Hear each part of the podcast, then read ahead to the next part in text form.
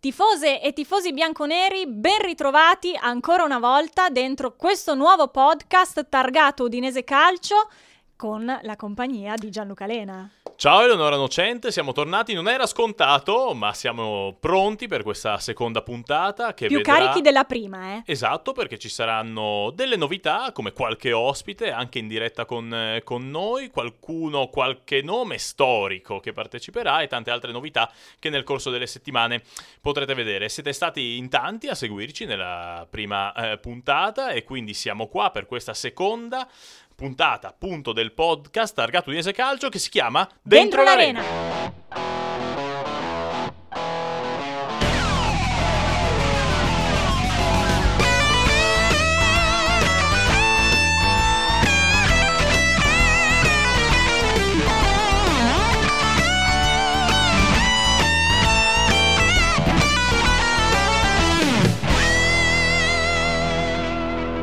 Ritorniamo con le nostre rubriche che eh, hanno fatto decisamente divertire.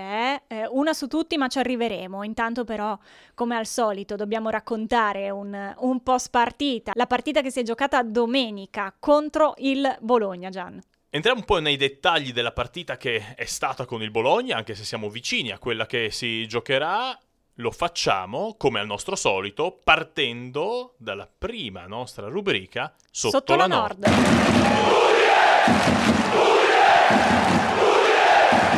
Un secondo pareggio consecutivo per l'Udinese, un punto che per come si era messa la gara non va buttato, ma il primo tempo dell'Udinese già ne è stato davvero sottotono e non è piaciuto né ai tifosi né a Mister Gotti. Sì, perché non è la prima volta no, che accade questo nel corso della, della stagione, ormai sono già cinque le partite senza vittorie della squadra eh, bianconera e si comincia a masticare un po' amaro, perché poi troppe volte, soprattutto nelle ultime eh, due partite, sia con la Sampdoria che con il Bologna, per quello che si è visto in campo come cifra tecnica, come preparazione della squadra, seppur contro i rossoblù, solo a partire, eh, diciamo solo tra virgolette, a partire dal primo minuto del eh, secondo tempo, eh, però sul piatto della bilancia si arriva al novantesimo in cui si mastica appunto amaro, no? E c'è bisogno di tornare ai tre punti perché questa squadra, lo diciamo da inizio anno, no? nel corso della stagione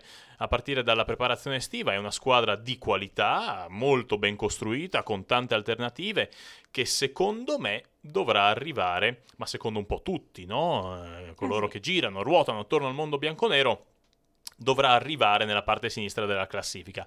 Per farlo però bisognerà smetterla di commettere Eh. qualche piccola disattenzione, no? Perché anche con la partita nel- col, col Bologna, l'espulsione di Pereira. Esatto, questa ingenuità no, da parte eh, del Tucu Pereira è stato sicuramente un episodio chiave della partita, no? l'espulsione eh, di, eh, del Tucu, autore di due falli tattici identici che hanno costretto l'Udinese in 10 per eh, più di un tempo. Certo è che, come dicevi anche tu, Gian, da uno con la sua esperienza è difficile aspettarsi un'ingenuità del genere, no? Sì, perché è stata davvero una leggerezza, no? Si sa bene che nella dinamica che ha portato al secondo giallo, al nova- nel 99% dei casi, eh, il direttore di gara lo estrae. Il problema vero è averlo commesso quel fallo, ben sapendo di avere già un cartellino giallo che pesava eh, sulle spalle. È chiaramente un'espulsione che mette in difficoltà tutta la squadra, però poi ha saputo molto bene eh, reagire nel, nel secondo tempo, quasi andando a confermare il fatto che si sente quella frase che si sente tante, troppe forse volte Sì. quando le squadre rimangono in 10, ovvero che si Gioca gioca, meglio meglio 10. con, con un uomo in meno. Non è vero, eh, bisogna sottolinearlo.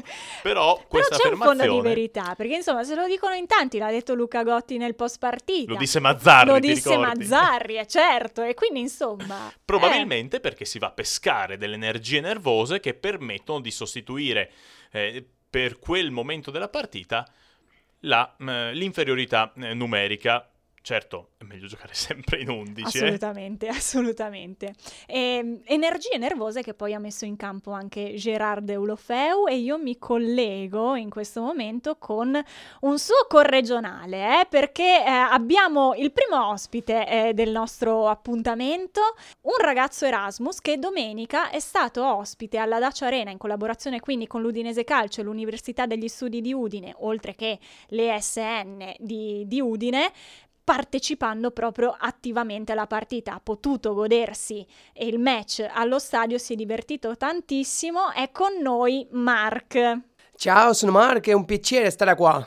Ciao Mark, piacere nostro, chiaramente di chi ti ascolta, perché eh, ci dà un po' la dimensione internazionale no? che Udinese Calcio sta acquisendo nel corso del, mm, degli anni, del tempo, grazie al lavoro del, del, marketing. Questa iniziativa anche che si è creata con l'Università di Udine per quanto riguarda gli studenti Erasmus come te, Mark, bisogna anche eh, ricordare quella eh, manifestazione che l'Udinese ha creato poche settimane fa per dare la possibilità a tutti quegli studenti che si sono laureati in periodo di pandemia di poter vivere la giornata della proclamazione sul campo del, e sull'atmosfera, sul palcoscenico della Dacia Arena che di solito guardano solamente da spettatori. Un evento meraviglioso, come tanti eventi che propone proprio l'Udinese Calcio. E allora eh, entriamo proprio nel vivo in realtà di questo evento con Mark perché è stata la sua prima volta allo stadio, alla Dacia Arena. Allora Mark, ti chiediamo com'è andata questa esperienza? Ti è piaciuto lo stadio?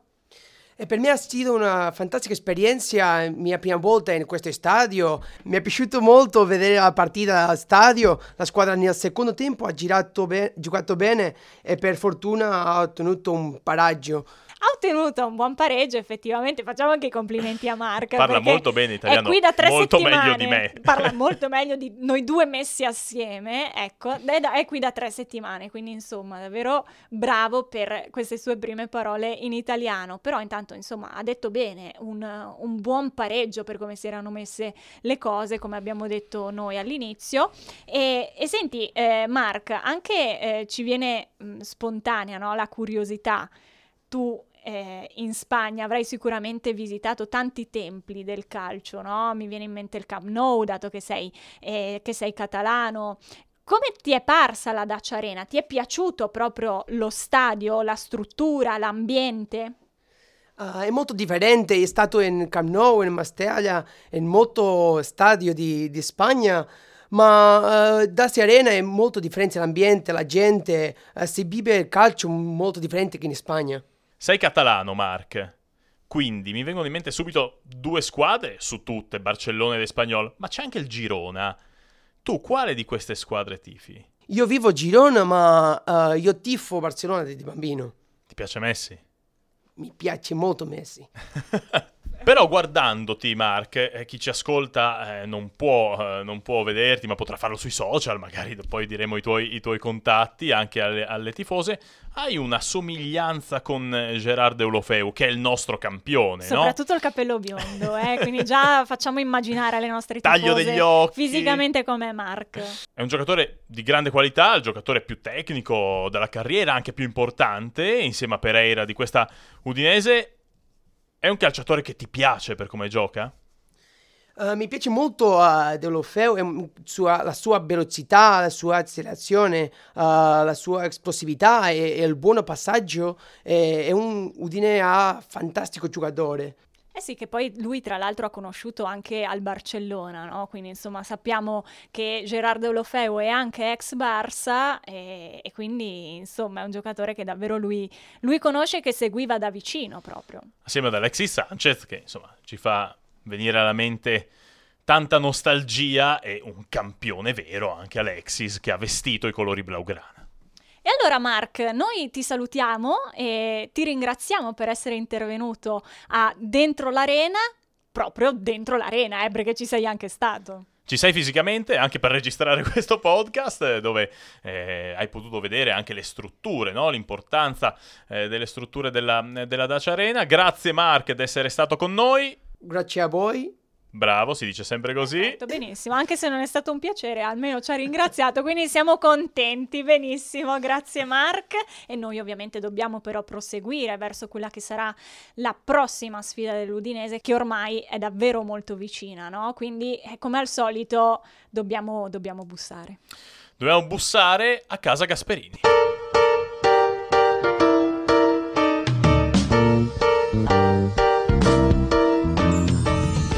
Ci fiondiamo a casa di Gasperini dove c'è un Atalanta che non ha attraversato un avvio di stagione particolarmente brillante, anche se appare eh, in netta ripresa dopo il 4-1 all'Empoli, ma del resto come già accaduto nelle ultime due stagioni con delle partenze a rilento, poi ha offerto degli assoluti exploit nel girone di ritorno. Era una partita importante anche per l'Atalanta, quella di, di Empoli. Sì. Eh, eh, raggiunto la sua quarta vittoria in, in, campionato, che comunque la fa essere là, eh, insieme alle altre sei sorelle. No? L'Atalanta fa parte delle sette sorelle di questo eh, campionato sì. no? in questi anni per i risultati che ha, eh, che ha raggiunto. È riuscita in una vittoria molto forte anche dal punto di vista del risultato contro una squadra, l'Empoli, che ha fatto meglio in trasferta rispetto sì, che, eh, che, che, in casa, ma anche l'Atalanta ha fatto meglio in trasferta rispetto alle amure amiche.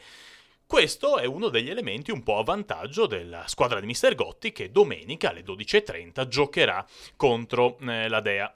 Tra l'altro dicevi che ormai l'Atalanta è una delle sette sorelle, no? Da notare come con Gasperini in panchina l'Atalanta non sia mai andata sotto il settimo posto in classifica in campionato e questo è un dato davvero molto interessante. Che numeri? Che numeri molto importanti perché eh, fare una grande annata può capitare, confermarsi è molto difficile. No? Noi lo sappiamo molto bene qui a Udine perché per tanti anni la squadra ha raggiunto risultati importanti e poi si è confermata e adesso è eh, l'era, tra virgolette, eh, dell'Atalanta che sta facendo molto bene, sta eh, giocando in, eh, in, Champions continuamente nel corso del, degli anni, cerca e riesce anche ad arrivare ai turni all'eliminazione diretta, per cui la forza della Dea è sotto sotto gli occhi eh, di tutto. Tra l'altro domenica eh, complimentiamoci anche col 100 gol, centesimo eh gol sì. in Serie A di una vecchia conoscenza bianconera, ovvero quel Duvan Zapata, che qui ce lo ricordiamo bene. Eh sì, ce lo ricordiamo davvero bene,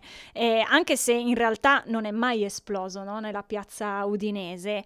Insieme a lui, come ex della partita, ci sono altri tre ex bianconeri, a partire proprio eh, dai due colombiani, quindi lui e Luis Muriel, eh, entrambi classe 91. Eh. Luis Muriel con tre stagioni all'Udinese, soli 15 gol complessivi per lui, e eh, oltre a loro ci sono i più recenti Giuseppe Pezzella e il portierone Juan Musso, ben sostituito però da Marco Silvestri. Ne abbiamo parlato proprio nel nostro primo appuntamento dentro l'arena molto ben sostituito da eh, Silvestri. Un'altra curiosità che va un po' a, mh, mm, ad anticiparvi, no? a presentarvi la partita di domenica è quella costituita dalla pesantezza del, della Dea, che detto così potrebbe sembrare come si parla eh, fra persone di altre, no? Sì, sì, invece sì. no, è e proprio no. pesante. È proprio pesante, la squadra più pesante del campionato. Sappiamo no, della forza fisica dei bergamaschi, abbiamo però calcolato il peso eh, degli 11 probabili. E Come un... vedete, anzi come sentite, ci piace perdere tempo Sì, sì, sì, e noi ci siamo numeri. messi qua. Allora andiamo, siamo andati a pescare no? il peso dei probabili 11 e abbiamo scoperto che questi possibili 11 pesano 897 kg. Pesa davvero tanto la squadra di, di Gasperini. Un po' Noi... più di me. Eh, abbastanza, ma anche di noi due messi insieme per fortuna ancora. Eh, abbiamo provato anche a cercare qualcosa che potesse pesare come eh, la squadra di Mister Gasperini. Eravamo capitati Trattori, su una tartaruga, tartarughe. macchine, però una cosa che ci dà il senso di potenza è che la squadra di Mister Gasperini, ovvero l'11 titolare, pesa quanto il pacchetto di mischia degli All Blacks. Insomma. Quindi questo per trasmettervi il senso di potenza, loro sono in 8, l'Atalanta gioca in 11, quindi... Sì, esatto. più o meno 120 kg l'uno e per quanto riguarda gli All Blacks un po' meno per gli 11 dell'Atalanta. Solo dirla la parola All Blacks, no? Mi dà un senso di, di paura. Un senso di paura che però non avranno i nostri contendenti nell'uno contro uno.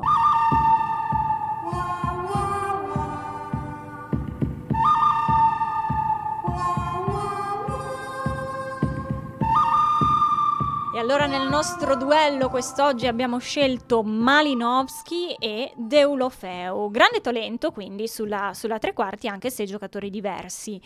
L'ucraino dal mancino secco e tagliente invece il catalano di cui abbiamo parlato anche prima dal dribbling letale nello stretto. Di cui abbiamo avuto appunto il Sosia, prima ospite. Esatto, no, scherzo. Sembrava di parlare con lui. Grande duello di tecnica, di importanza anche per le eh, rispettive squadre, entrambi arrivati seppur per motivi diversi con dei dubbi per quanto riguarda Malinowski rispetto alla possibilità di affermarsi nel campionato italiano così come stava facendo, anche se non a questi livelli che stiamo vedendo in Italia nel campionato belga, per quanto riguarda Deulofeu invece i problemi legati alla sua, eh, alla sua salute, no? ai problemi fisici che lo avevano tenuto fuori dal campo nell'ultima parte d'esperienza al Watford, però entrambi i giocatori sono riusciti a mettere da parte questi, questi dubbi e si stanno affermando i giocatori fiori all'occhiello delle rispettive formazioni. Quindi dal punto di vista della tecnica abbiamo parlato poco fa, no? da, eh, dal punto di vista fisico sarà una partita importante,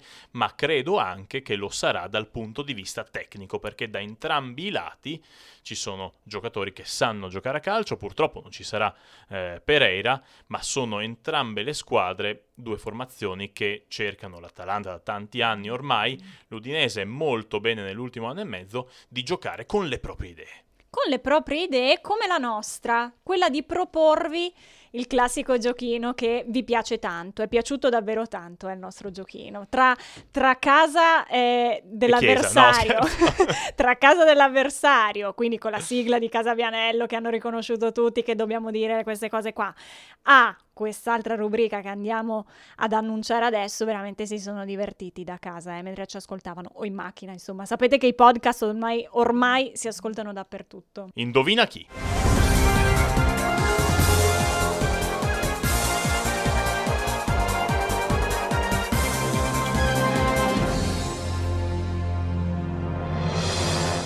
Allora sale un po' la tensione, no? Con questa sigla che Chissà promette, chi avremmo scelto che promette volta. tante cose, no? Ma che alla fine poi promette solo un secondo di gloria per aver indovinato quello che sarà il giocatore che abbiamo scelto per questa puntata. Partiamo con gli indizi, Gian, cosa dici? Va bene Ele, eh, chissà eh, che indizi avremo scelto questa volta, Te- eh, ricordatevi che l'ultimo è sempre quello che vi farà capire realmente di chi stiamo parlando. Partiamo però con il primo, difensore classe 1980, ha giocato però metà carriera da terzino e metà da centrale. Questo giocatore entrò poi in un mega scambio con l'Atalanta, quindi andò a giocare con l'Atalanta nel 2005, mega scambio che lo aveva visto andare a vestire col- i colori della Dea con Antonino D'Agostino, giocatore eh, meteora nel panorama friulano, e in cambio l'Udinese ricevette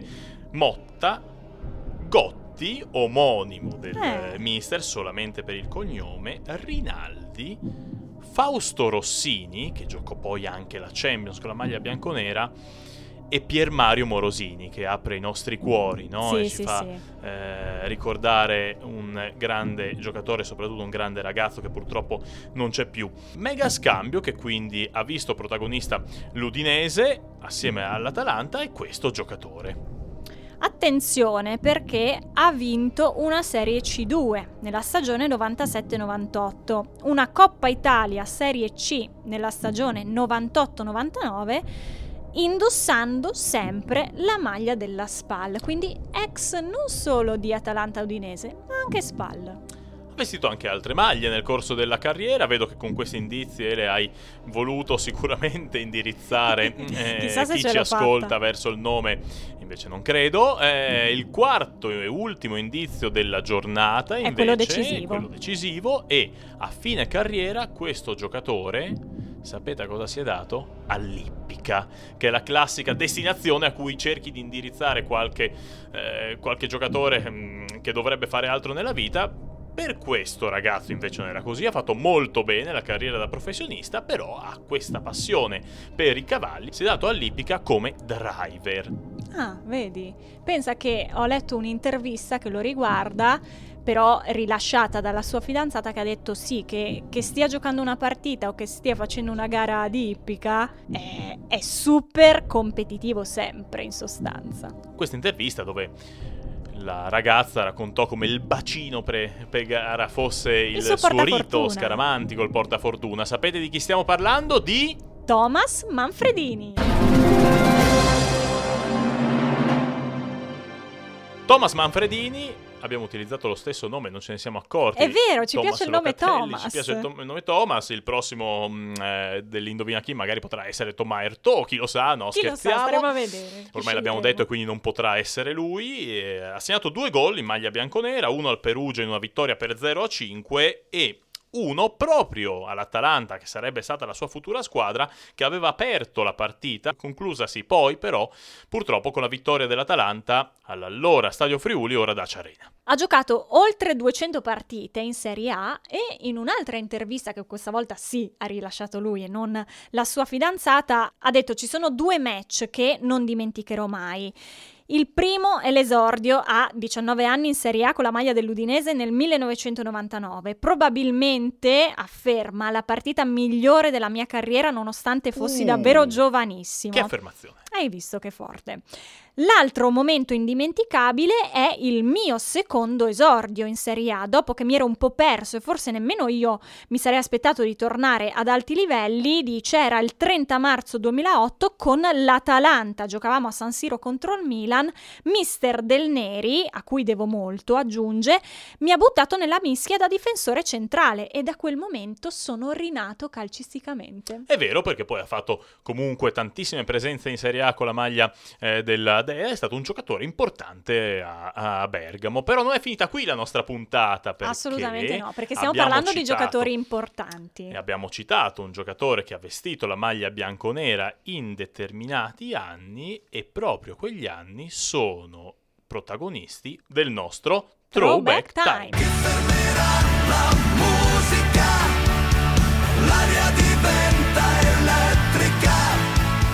E allora in questo nostro momento a Marcord, Gian, abbiamo scelto una partita significativa soprattutto dal punto di vista dei gol. Atalanta 1, Udinese 5 e correva la stagione 2001-2002. E si giocava il 21 ottobre del 2001, esattamente 20, Vent'anni fa, pensa quanto tempo è passato. Sai cosa succedeva? L'Apple presentava il primo iPod che aveva la memoria all'epoca gigantesca, pari a 5 giga, ora eh, irrisoria. Assolutamente, neanche una foto in 5 giga. Primo iPod che quindi andava a sostituire i lettori eh, CD e che sarebbe stato commercializzato due giorni dopo, quindi un momento anche storico, una giornata storica per il mondo digitale e non solo. Sai come scendeva in campo quella udinese a Bergamo? Scendeva in campo con Luigi Turci fra i pali, Bertotto Sottil, Pieri Caballero, giocatore honduregno se non ricordo male, Luis Elguera, Martin Jorgensen, Giampiero Pinzi, ancora oggi nello staff di Mr. Gotti, David Pizarro, Roberto Sosa, il, il Pampa Sosa e Roberto Muzzi. Qualcosa che salta subito all'occhio però è che Luigi Turci lascia il campo all'inizio del secondo tempo, al 46esimo. Sì, entra Morgan De Santis, che sarebbe stato il portiere del futuro in quel momento per i colori bianconeri, e entrarono poi anche eh, Gennaro Scarlato e Vincenzo Iaquinta, futuro campione del mondo. Chi segnò però in quella partita? Jorgensen che aprì le marcature, partita poi pareggiata da Cristiano Doni, che a quell'epoca festeggiava ancora con ehm, l'emblema della testa alta che poi avrebbe dovuto abbassare per le note vicende, mh, segnò poi ancora il vantaggio del 2-1 Martin Jorgensen, quindi doppietta per lui, ma doppietta anche per Roberto Muzzi che segnò il quarto e il quinto gol inframezzate, queste due doppiette, dal gol di Vincenzo Iaquinta. Ma tra i nomi che abbiamo detto di quella formazione, ce n'è uno in particolare che abbiamo scelto come nostro primo ospite, per primo ospite calcistico, diciamo così, non potevamo che scegliere un, Un numero, numero uno, uno, eh, certo. una leggenda bianconera, Gigi Turci, che ci racconta cosa ricorda di quella partita, di quella stagione e anche di quella squadra che aveva tanti componenti che avrebbero fatto poi la storia europea degli anni della gestione Spalletti. E chissà se ci toglie anche il dubbio del perché è uscito prima in quella partita. Chi lo sa se se lo ricorda? Ciao Gianluca, ciao Leonora. Eh, mi ricordo benissimo quella partita, una Atalanta Udinese finita 1 a 5, in cui eh, abbiamo veramente sbancato Bergamo. Una partita più complicata di quello che dice il risultato, eh, perché comunque sia vincevamo 1-0, siamo stati raggiunti sul pari da un gol di Doni e poi abbiamo dilagato nel finale. Grandi prestazioni sicuramente di eh, Jorgensen che fece una doppietta, di Muzzi che fece anche lui una doppietta e eh, con l'intermezzo il gol del 3-1 di Iaquinta. Mi ricordo perfettamente questa partita perché fui sostituito fra il primo e il secondo tempo a causa di un infortunio. In un'uscita, in un'uscita bassa mi scontrai con l'attaccante Robico e, e questo mi provocò una, una, lesione al quadricipite. Mi costrinse ad uscire dal campo ed entrò, ed entrò Morgan, Morgan De Santis.